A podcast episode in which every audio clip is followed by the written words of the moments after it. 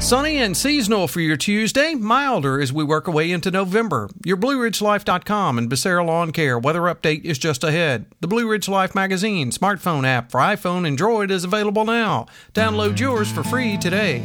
Your Halloween forecast is next. Fall has arrived. Let the crew at Becerra Lawn Care take care of all those chores for you while you take it easy.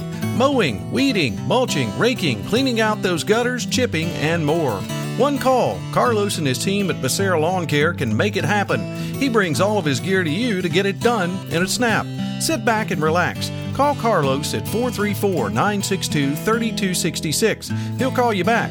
That's Becerra Lawn Care at 434 962 3266.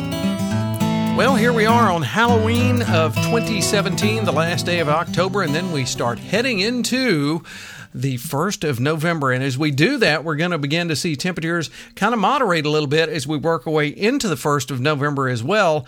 Uh, maybe not that warm on Wednesday, but then by the time we get to Thursday and even Friday, temperatures warming back to near 70 degrees. As we work our way through Tuesday, just a sunny day, afternoon highs in the mid to upper 50s, westerly winds at about 10 miles per hour. On Tuesday night, increasing clouds, overnight lows in the upper 30s there for all the ghosts and goblins that will be going out. But remember, most of the uh, evening hours will be mild uh, throughout the evening there for trick or treating with westerly winds at about 5 to 10. On Wednesday, a mostly cloudy day as a disturbance moves through the area.